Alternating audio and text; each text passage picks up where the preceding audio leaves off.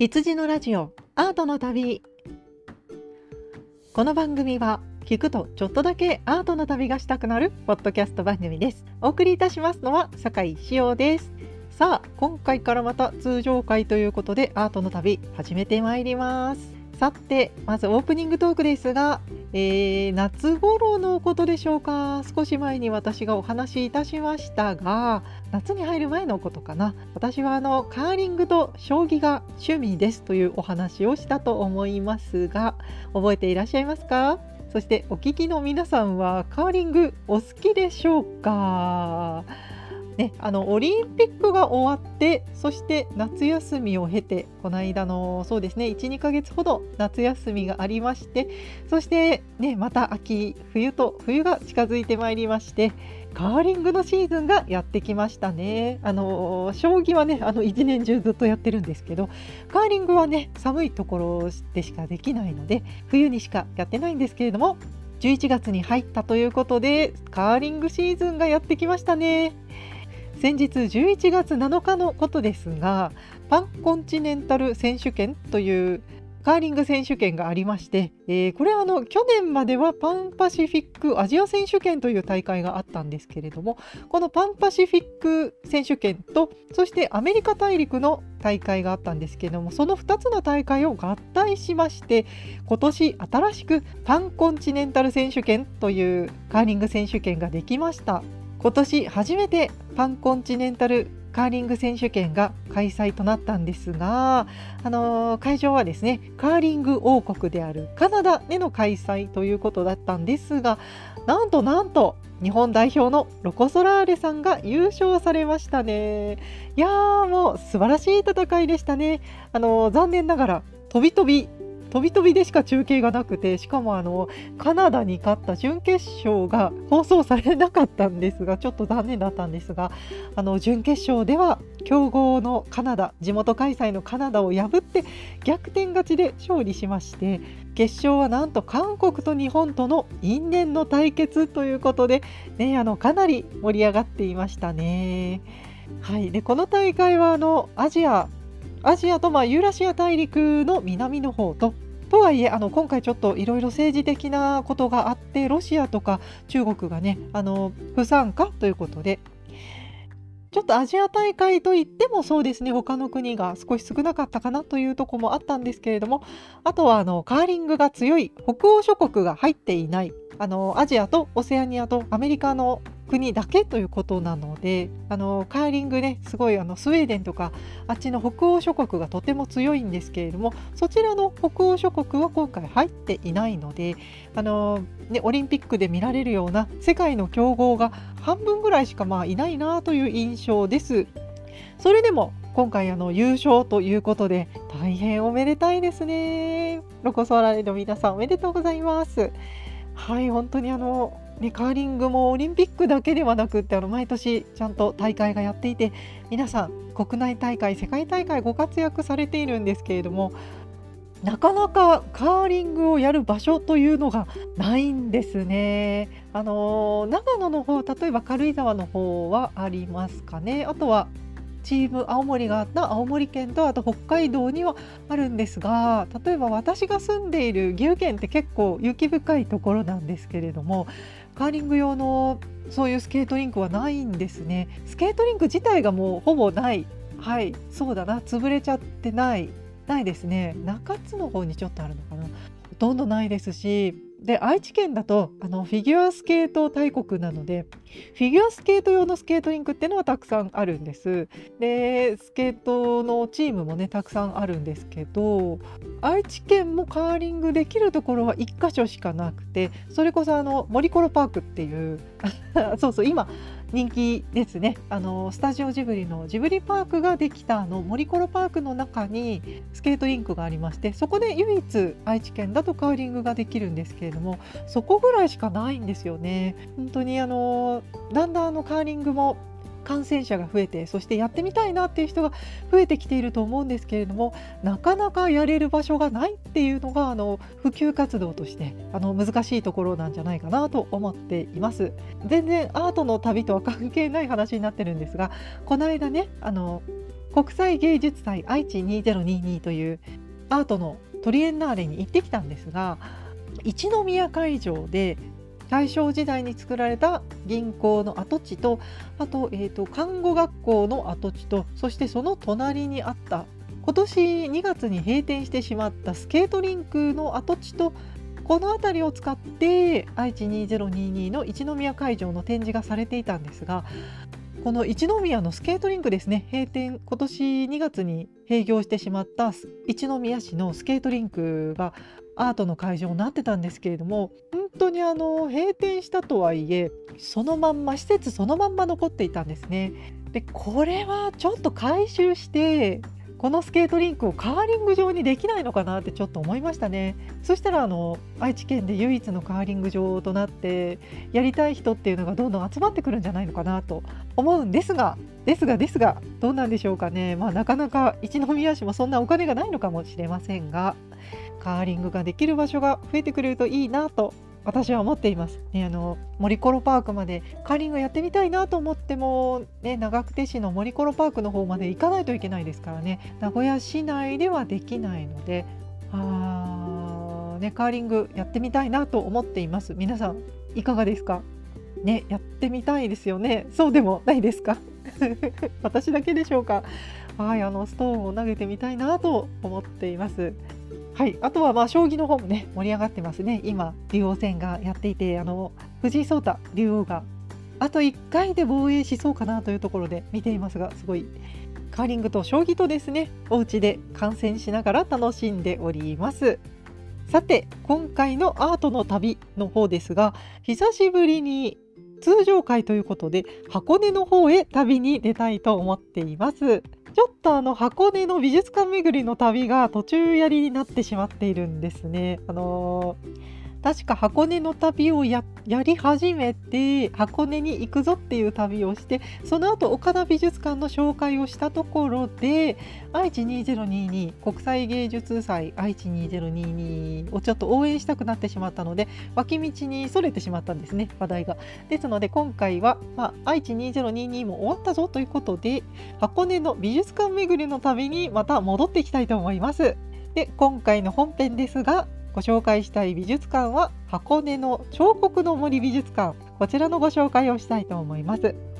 箱根彫刻の森その名の通り箱根の森の中山の中というか屋外にたくさん彫刻が展示してあるという美術館です。この美術館の中にはどういった彫刻が展示されているのか見どころはどんなところなのかそういったあたりをご紹介していこうと思います。それではそろそろ本編に参りましょうか。それでは箱根彫刻の森美術館の旅へと出かけましょう。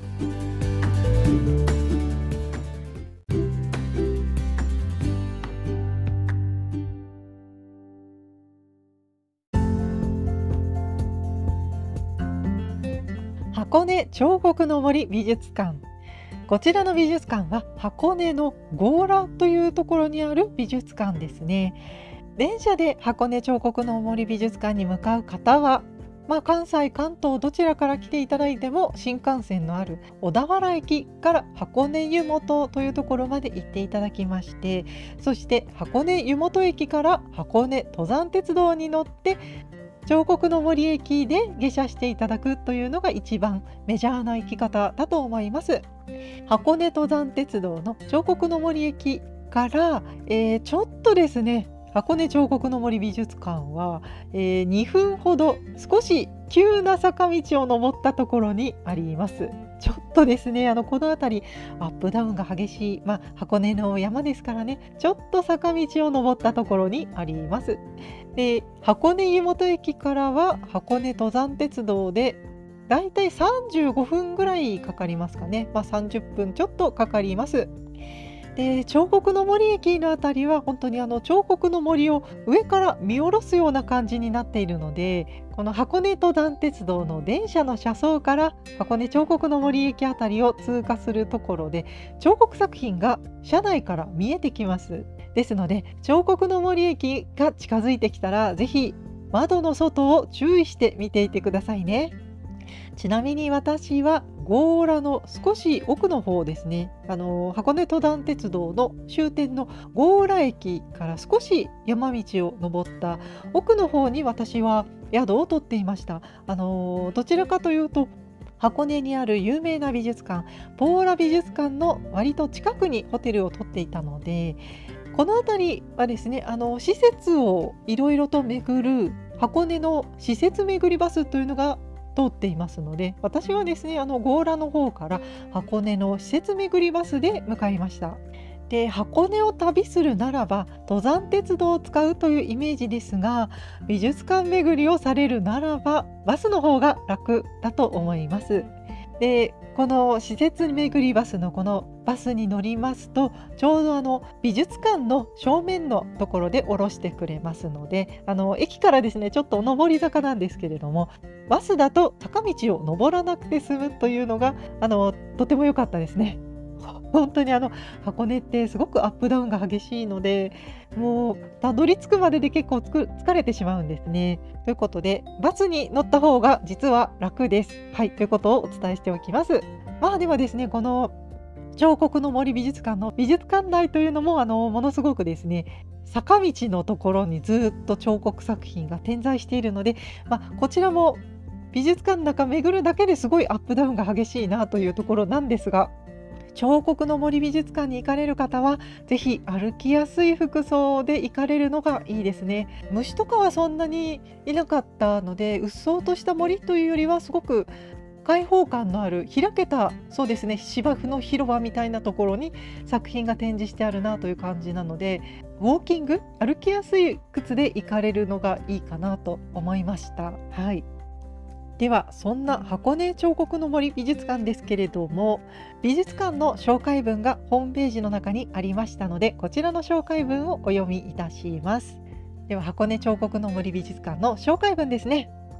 箱根彫刻の森美術館は環境芸術としての彫刻芸術の普及更新を図り我が国の芸術文化に新たな活力を注入することを目的に人々が自然の中で彫刻に接する機会を提供する野外美術館として昭和44年1969年に開館しました。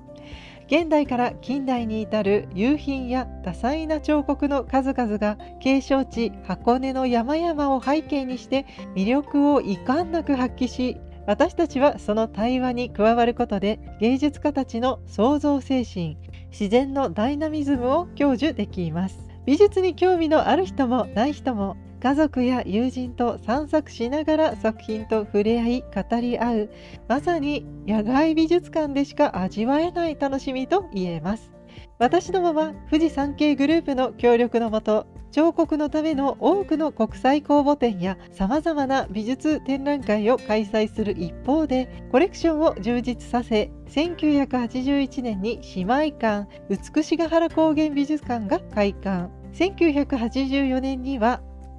美術館内にピカソ館を開設しました。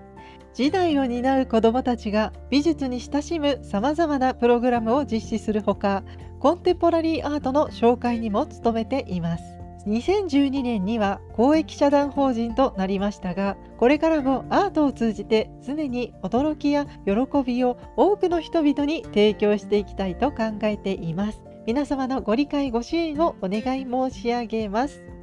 彫刻の森美術館と美しが原高原美術館の館長である森花江さんからのメッセージが彫刻の森のホームページに載っていましたのでこちらご紹介させていただきました。この紹介文には美術に興味のある人もない人も散策しながら作品と触れ合い語り合ってほしいそして次世代を担う子どもたちが美術に親しむ場であってほしいというようなことが書かれていましたね。なので、まあ、あんまりそうですね美術館っていうのは敷居が高いなという人たちでも森を歩くだけでなんだか楽しいなというようなそういった間口が広い美術館というイメージを持っていただくといいかなと思います。そして姉妹館ということが書いてありましたが同じように彫刻が山の中にたくさんある美術館として美しが原高原美術館がありますがこちらあの美しが原高原っていうのはあの長野の美しが原高原というところがあるんですけれどもそちらにも彫刻の森と同じような山の中に彫刻作品がたくさんある美術館があります。美しが原高原美術館ですね。こちらは姉妹館だったんですね。私は高校の時、まあ、高校美術科だったんですけれども高校の時の夏休みの研修旅行でこちらの美しが原高原美術館に行ったことがあります。で私はその美しが原高原の方が先に行っていたので今年の夏に箱根彫刻の森に行った時にああ美しが原高原と箱根彫刻の森には同じブロンズ彫刻があるなと思っていたんですがなるほど。美しが原高原と箱根彫刻の森は姉妹館だったんですね。謎が解けました。そしてこの美術館は富士山系グループさんが作っているということで富士山系グループというのは富士メディアホールディングスの子会社というか関連会社ということですね。でこの箱根彫刻の森に入りますとですねこのフジテレビの車掌ですねシンボルマークあの目玉マークと書いてありますけれどもあの猫の手みたいなマークが書かれてますシンボル的に書かれてまして入り口にこのマークがありましたのであこの美術館はなるほどフジテレビの関連企業がやっている美術館だなとお気づきになると思います。こんな感じでだいたい美術館の成り立ちが分かったでしょうか？では早速箱根彫刻の森美術館の中へと入っていきましょう。箱根彫刻の森美術館の入り口でチケットを購入します。一般の方は1600円大学生高校生1200円小学生中学生は800円の入場料となっています。チケットを購入しまして入り口を入りますとエントランスは細いエスカレーターになっています。エスカレーターに乗って坂道を下ります。で坂道降りたところに正面にですね箱根登山鉄道の高架があります。でこの高架下をくぐりますと箱根彫刻の森美術館の広場に到着します。ですのでこのメインの広場から箱根登山鉄道が見えますのであの何分かに1回か電車が通りますので彫刻も見ながら電車も見ながらというのでなかなかこういった景色も楽しめるのではないかなと思います。では箱根彫刻の森美術館のメインの広い芝生広場に出ました。芝生広場に出まして正面に見えてきますのはたくさんのブロンズ像が見えてきます。まず真正面に見えているのはブールデルの作った弓を引くヘラクレス。そしてその脇にマリノ・マリーニの作った戦士というブロンズ像。そしてマイヨールの囚われのアクション。とそしてちょっと離れていますけれども右奥の方にオーギュスト・ロダンの作ったワルザック記念像。そして芝生の中ほどにヘンリー・ムーアのアーチ状の足とブロンズ像がたくさん並んでいます。こうブールデルマリノ・マリーニマイオールオーギュスト・ロダンそしてヘンリー・ムーアということで入り口付近のブロンズ像はそうそうたるメンバーですね。19世紀末頃から20世紀初頭にかけてのフランス、まヨーロッパで活躍したこの近代ヨーロッパを代表する彫刻家たちの作品が並んでいます。弓を引くヘラクレスブールデルの弓を引くヘラクレスは聞いたことある方もいらっしゃるんではないでしょうか。上野の国立西洋美術館の入り口にもありますね。ウールデルの作品で一番有名な作品がこの弓を引くヘラクレスではないかと思います。でブロンズ像あのヨーロッパ19世紀末から20世紀にかけてのヨーロッパで活躍した彫刻家でそしてブロンズ像といえばオーギュスト・ロダンの方が有名かなと思うんですが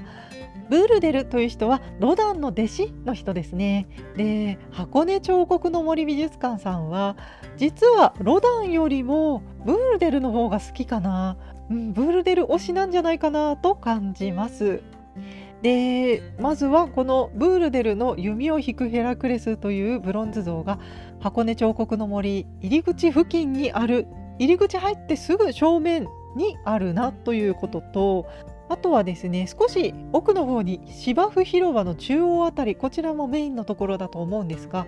この中央の辺りにブールデルのさらに大きな4つのブロンズ像が展示されています。美術館中央にある大きな4つのブロンズ像ですがブールデルの力勝利自由雄弁というタイトルの4つのブロンズ像が並んでいます。どれもこれも大きくてですね高さはこの勝利というブロンズ像だけ見ても高さが372センチ、えー、なんで3メーター72センチ幅が1メーター10センチ奥行きが1メーター5センチと書いてありますのででっかいですね。4メートルぐらい。3メートル超えて4メートルぐらいあるブロンズ像ですね。で同じようなサイズのブロンズ像が4つ並んでいるというかなりの迫力でした。でこちらの4つのブロンズ像ですが半裸のあの上半身脱いだ感じの方々が戦士のような戦うような格好をした半裸の方々が4人すごく大きいブロンズ像が4体立っているという作品でした。でまああの力勝利自由雄弁ということで、まあ、強そうですねあの何かを象徴しているようなそういったテーマが感じられます。で4つ大きいのが並んでいるということで、まあ、西洋彫刻ブロンズ像なんですがあの4つということで仏像の四天王みたいなそういうイメージというか何かこう強さの象徴のようなそういった象徴的なものを感じる作品でした。はいそういったブールデルの大きいブロンズ像が4つ芝生広場の中央に並んでいます。そういった形でですね彫刻の森美術館というのはちょっとブールデル推しかなと感じられましたでオーギュスト・ロダンの弟子のブールデルということなんですがロダンね、有名ですよね。でロダンは、まあ、いつか静岡の美術館をやろうと思ってるんですけれどもその静岡の美術館にはロダン館というロダンがめちゃくちゃたくさんあるような場所があるんですけれども、まあ、そこを紹介する時にやるということにいたしまして今回は彫刻の森美術館編ではロダンの弟子であるブールデルについて少しご紹介したいと思います。アントワーヌ・ブールデルこちらの方は1861年10月30日生まれで1929年10月1日にお亡くなりになっています。こちらブールデルはフランスの彫刻家です。オーギュスト・ロダンやマイオールらとともに近代ヨーロッパ彫刻の代表的な建築家でいらっしゃいます。こちらのブールデルは南フランスのモントーバンというところに生まれましてこちらは家具職人の子供として生まれました。15歳の頃にはトゥールーズの美術学校へ行きましてその後パリの美術学校へ行ってアレクサンドル・ファルギエールという人に彫刻を学んでいます。その後モントーバンでアングル美術館の小説者の方に絵画技法を学びましてトゥールーズの美術学校で彫刻を学びました。そして24歳の時にはパリのエコール・デ・ボザールの小学生となりました。おエコール・デ・ボザールこちら国立美術学院ですね。私あのパリに行った時にこの校舎の中に入ったという記憶がありますよ。こちらの小学生となったんですね。この頃オーギュスト・ロダンはブールデルの仕事を評価していましてそしてそのことから1893年にブールデルはロダンのアシスタントとなっています。その後古代ギリシャローマの彫刻に学んだ弓を引くヘラクレスという彫刻作品で自らの様式を完成させサロンで成功を博しています。ブールデルは晩年には幾度か記念碑の作成の依頼を受けアダム・ミスケビッチ記念碑やアルベアール将軍アルベアール将軍騎馬像などこういった記念碑や彫刻作品を多く手掛けています。そしてブールデルは先生としても優秀だったようでブールデルに学ぶために世界中から人が集まったようです。ブールデルに学んだ人たちはアルベルト・ジャコメッティやアリスティード・マイオールのほか多くの日本人彫刻家もブールデルから彫刻を習っているようです。1929年に亡くなりましてパリのモンパルナス墓地に埋葬されています。現在フランスのパリ15区モンパルナス駅の北西にあるアントワーヌ・ブールデル通り18番地のあたりにブールデル美術館があるそうです。ここちらのブールデル美術館は24歳の頃からブールデルが住んでいた家作業場庭から成り立っているそうです。なるほど。パリにブールデルの美術館があるんですね。これは知りませんでした。いやー行ってみたいな。パリ行かないとですね。パリ行きたいなまた。はい。でこのブールデルの一番有名な作品が今ご紹介しました「弓を引くヘラクレス」という彫刻作品です。こちらはですね1909年に作られました。この弓を引くヘラクレスはギリシャ神話の英雄ヘラクレスにまつわる12の功罪の一つに主題を借りています。ヘラクレスが会長ステュムファリデスを射るために渾身の力で大弓を引き今まさに矢を放たんとする瞬間を描いたものだそうです。で彫刻の森美術館にはこの作品がこう展示されているんですけれどもこのヘラクレスが確かになんか鳥みたいな、えーとね、ペガサスの作品がねちょっと上の方にあるんですけれどもそれをこう狙っているような感じなんですね。これはわざとなのかなと思うんですけれども全然別の方の作品のペガサスの作品があるんですけれどもそれをこう狙うように展示されていましてまさにこのヘラクレスが会長ステューム・ファリデスを射るというシーンを彫刻の森の中でこうパロディで演出しているのかなというのが感じられてちょっと面白い展示だなと思って見ていました。はい、で、えー、日本ではこの弓を引くヘラクレスが展示されているのは先ほど申し上げました上野の国立西洋美術館の方に展示されています。で、今ご紹介している彫刻の森美術館、そして姉妹館である美しが原高原美術館にも展示されています。で、その他ですと、広島県呉市美術館にあるそうです。であとは小さい作品が全国いろんなところにありそうで、えー、東海地方ですと愛知県のメナード美術館にこちらの収作試作品ですねこちらの小さい作品がメナード美術館の方に収蔵されているそうです。で美術館にはこういう感じなんですけれども他にもですねあのパブリック彫刻パブリック彫刻といたしまして、えー、調べてみたところですね東京のお茶の水ビル1階に展示されているそうです。あとは面白いところでは大阪の厚生証券、えーと、光の世と書いて厚生証券さんにも会社の中に展示されているそうです。こういった感じでパブリックの展示もあるようです。えーとすいません。あの北海道とか九州四国はちょっと見つけられなかったんですがブールデルのヘラクレス以外の他の作品は展示されていそうでした。日本人の彫刻家も何人かブールデルに習っているということで日本の近代彫刻にも大きな影響を与えたブールデル。上野の国立西洋美術館をはじめ多くの美術館にそのブールデルの作品が収蔵されていますのでぜひ見つけたらブールデル鑑賞してみてください。ね、あのオーギュスト・ロダンさんはとても有名ですけれどもロダンの弟子のブールデルという人もぜひ覚えておきましょう。はいで入り口に入ってブールデルを紹介しましたがまだあの彫刻の森美術館の入り口なんですね。はいではどんどん彫刻の森ですね奥の方へと歩いていきましょう。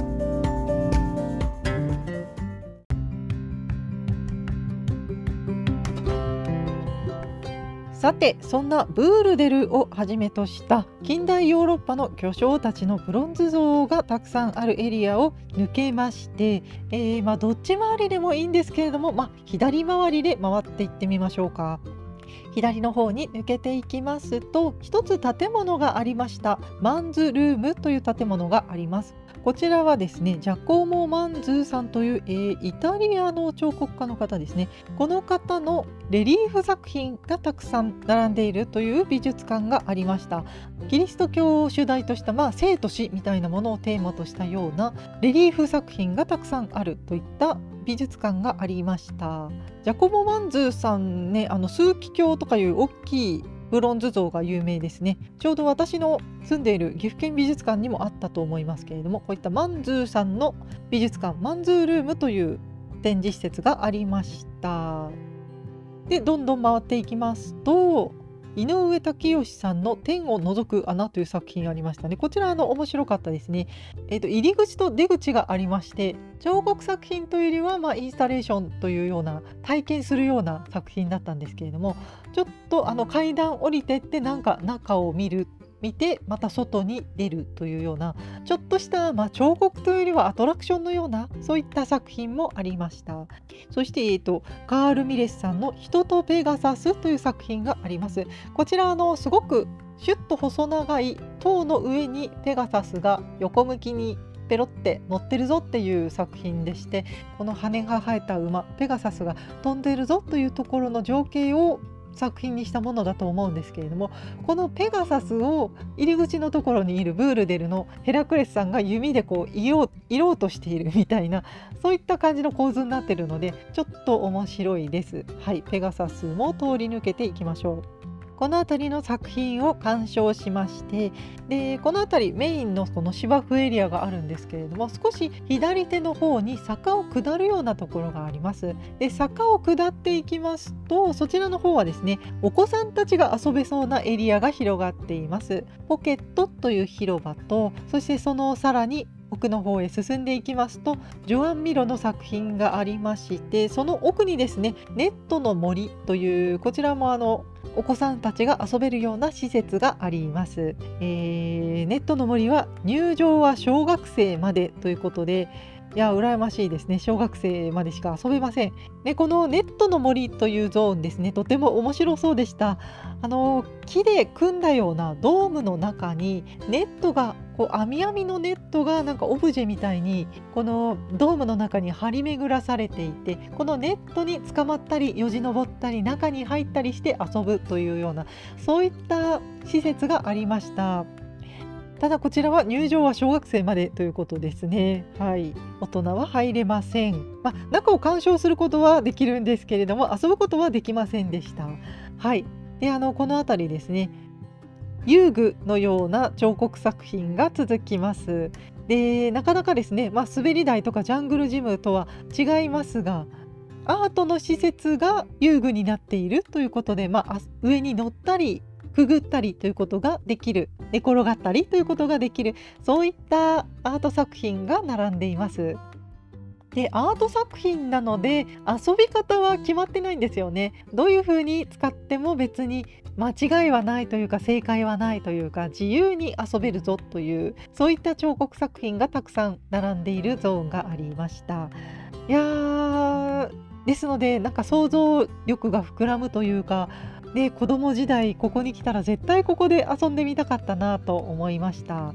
はいそういった子どもたちが遊べそうなエリアが美術館のそうですね坂を降りた辺りに広がっています。そしてどんどんですね奥の方へ降りていきましょう。そうするとですねあの山を下りきった辺りのところに一番奥に一つの白い建物がそびえています。こちらの施設がピカソ館。ですね。こちらのピカソ館は、まあ、彫刻の森美術館の中でも一つ目玉として絶対訪れておきたい施設となっています。ピカソ館の紹介文もありますのでこちらもお読みさせていただきます。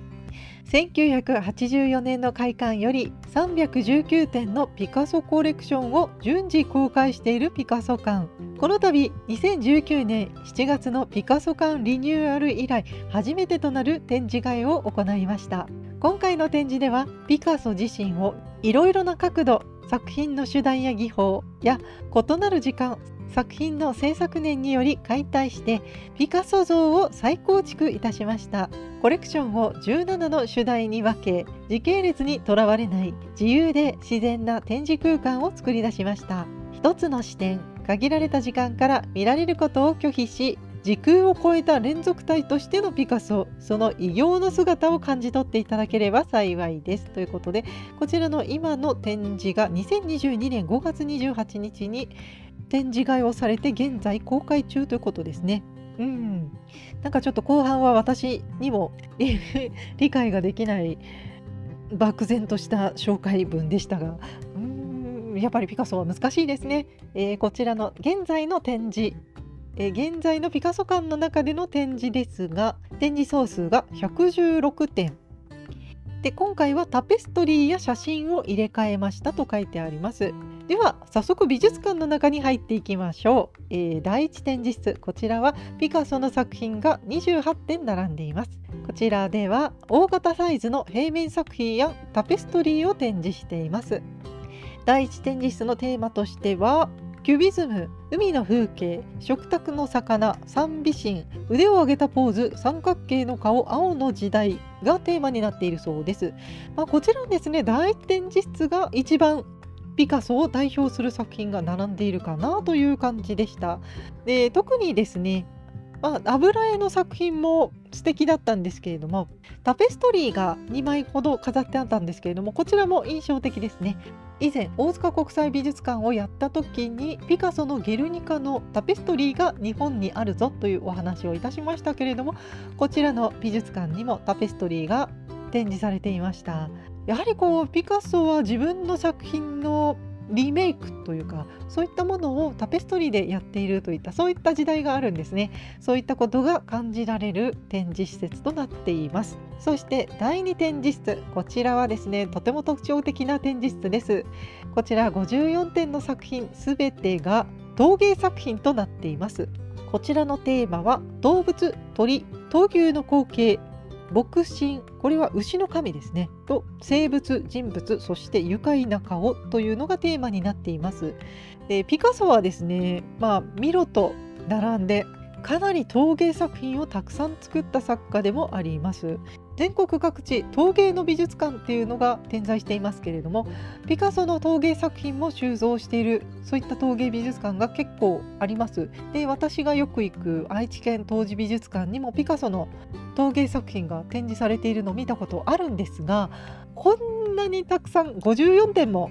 一堂に会しているのは私は初めて見ましたね。いやいっぱい作ったねピカソって思いました。まあピカソってねあのそれこそフェルメールとかダ・ヴィンチみたいな極端に作品が少ない作家っているんですけれどもそれとは相反してですねピカソってめちゃくちゃ作品たくさん作ってるんですよね。えーと、ピカソが生涯作った作品はすごいめっちゃある。調べてみますと、えー、すごいですねめっちゃありますね想像を超えてますね。ダ・ヴィンチがね15点ぐらいだっけ？なんかそれぐらいだったのに対してピカソの作品は生涯で1万3500点の絵画作品10万点の版画作品3万4000点の本の挿絵そして300点の彫刻と陶器作品合わせて14万7800点の作品を作ったとされています。めっちゃ多い。想像を超えてますね。14万。いやこれが全世界に散らばっていると思うと末恐ろしいですね。一体いくら稼いだのかしら。あすごい。で、え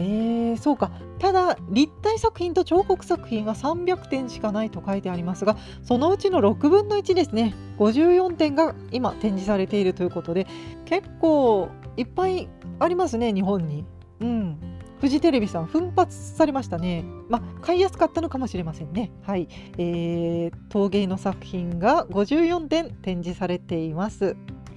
で、ピカソ館は、えー、2階建てになっています。ですので、第1展示室、第2展示室が1階にありまして、そして階段を上って第3展示室が2階にありました。で、こちらの第3展示室は作品34点展示されています。中央あたりのガラスケースの中には小型の立体作品がいくつか並んでいました。であとは周囲には油絵が油絵や水彩画がいくつか並んでいましたね。でこの展示室は、まあえっと、女性のモデルさんが何人か描かれていたので、まあ、ピカソなかなかの恋多きと言いますか女性関係がなかなか派手であった方だったんですけれどもそういったいろんな付き合った女性とかモデルさんが描かれた絵画作品がいくつか並んでいましてであと小さい立体作品があったのとそしてこの展示室の一番奥には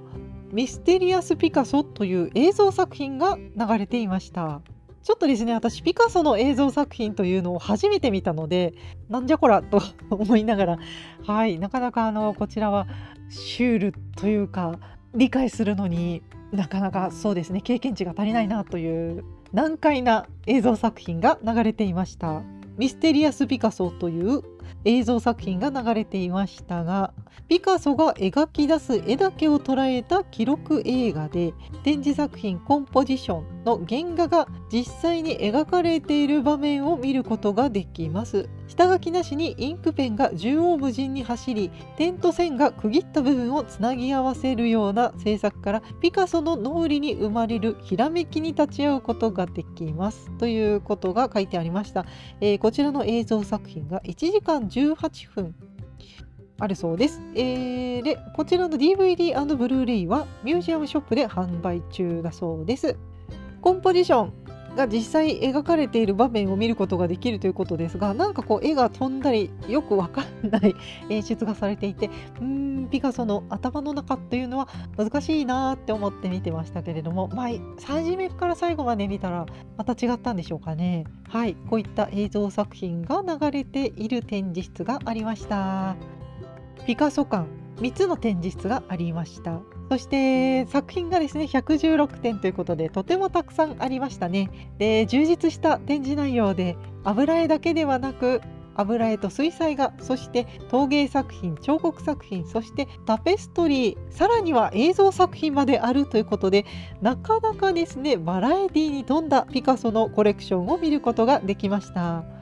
えー、私は陶芸家陶芸をやっておりますのでやはりピカソの陶芸作品にもとても興味がありました。50点余りということですごく数が多いですね。でこんなにたくさんピカソの作品あるのと思うくらいこのピカソ館だけでもたくさん作品がありました。で2階の展示室第3展示室のところにはピカソの生涯を表した年表が書いてありましてさらにはピカソがどこに住んでいたかどこを訪れたかみたいな年表と地図が一緒になったようなものもありましたのでピカソの生涯を知るという意味ではとても勉強になる展示もありました。でまあ、一番ね衝撃的だったのはやっぱり映像作品ですね。10分ぐらい見たんですけれどもちょっと私のような一般人には理解が追いつかないなという独特の雰囲気の映像作品となっておりました。で今あの東京と箱根とピカソ展がやってますね。で、まあ、ピカソ今注目されていると思いますけれども常設でピカソの作品がたくさん見られる施設っていうのは日本でもね限られていると思います。ですので今注目されている作家ピカソですね。こちらがたくさん見られるという箱根彫刻の森のピカソ館。ぜひ訪れてみてください。いやーすごくたくさん作品が見れて面白かったです。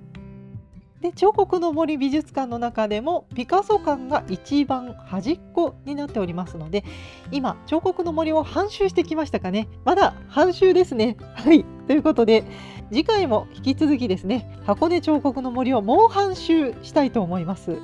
ということでこの辺りで今回は終わりにしたいと思います。次回の箱根彫刻の森の旅もお楽しみに。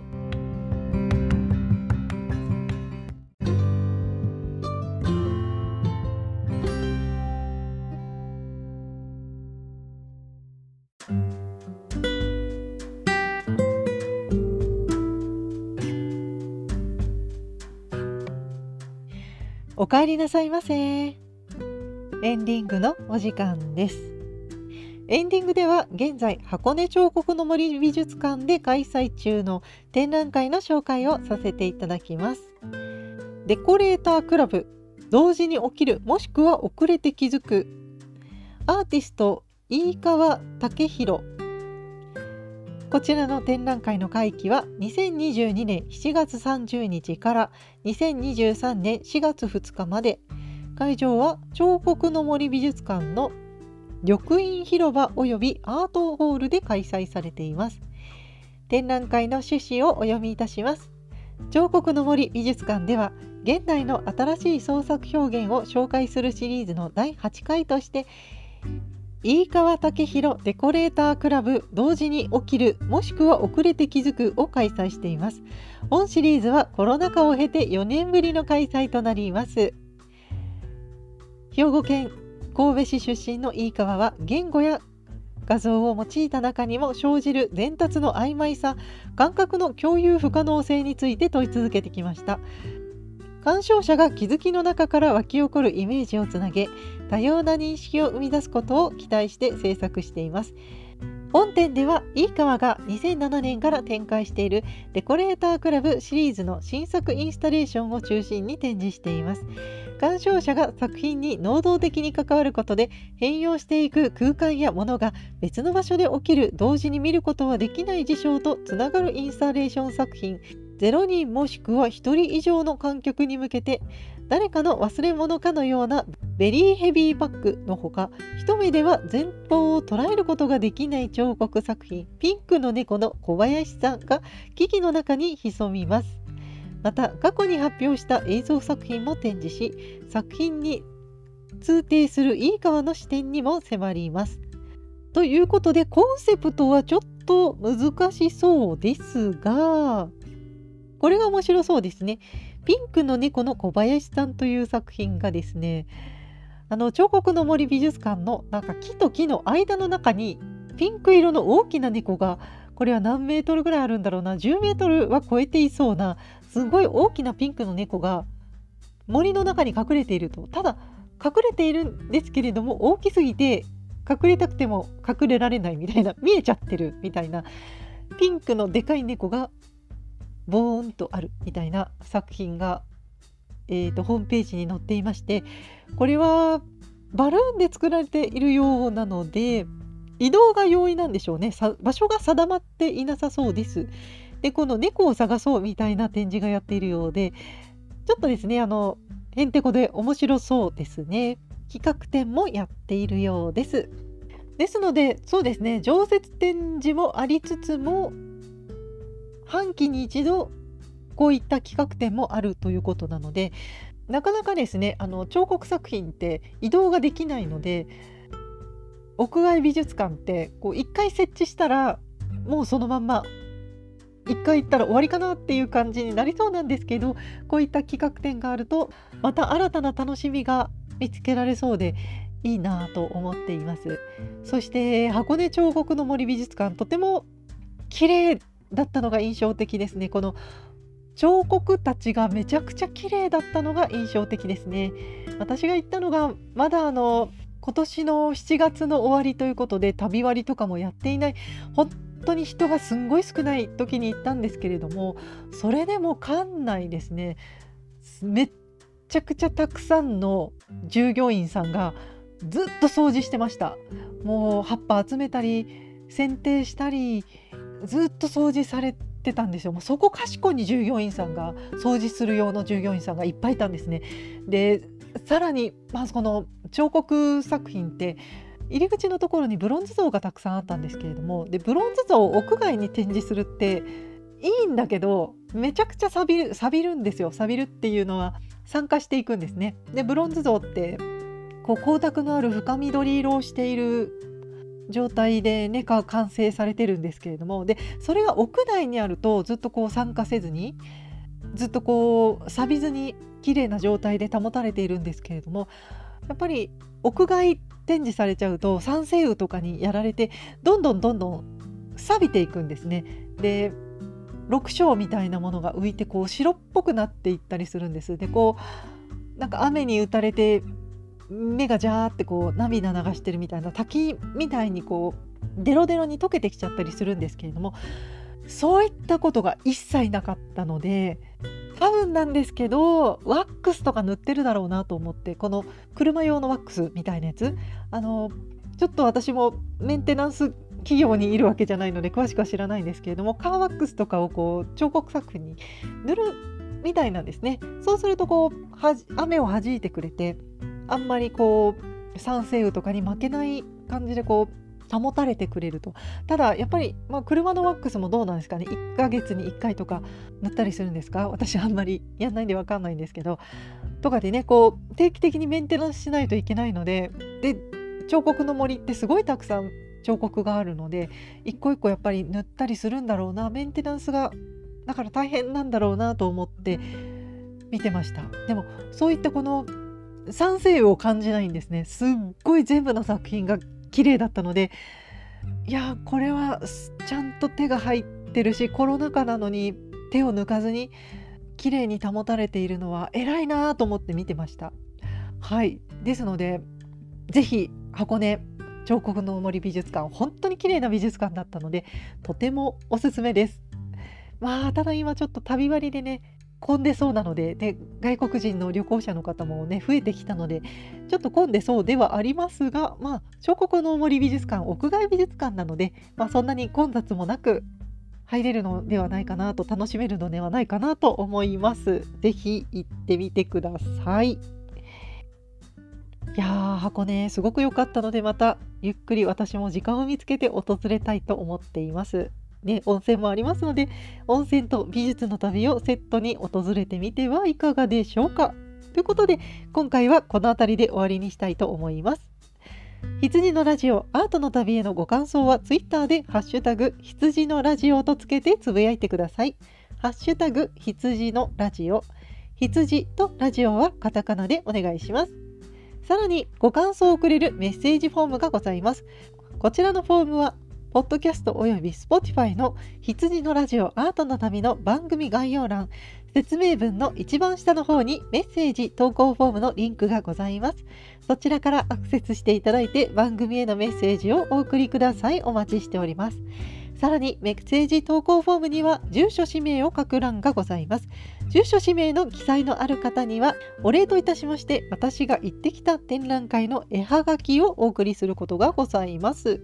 そしてパーソナリティ本人は Twitter と Instagram もやっております。こちらのアカウントはローマ字で春の羊 HARUNO 春の HITSUJI 羊で検索してみてください。またラジオ用に春の羊アンダーバーラジオでインスタグラムのアカウントを作りましたのでこちらも合わせてご覧ください。ラジオの更新情報などをつぶやいております。それでは今回はこの辺りで終わりにしたいと思います。この週末少しだけアートの旅に出かけてみませんか？きっと素敵な時間を過ごせるはずですよ。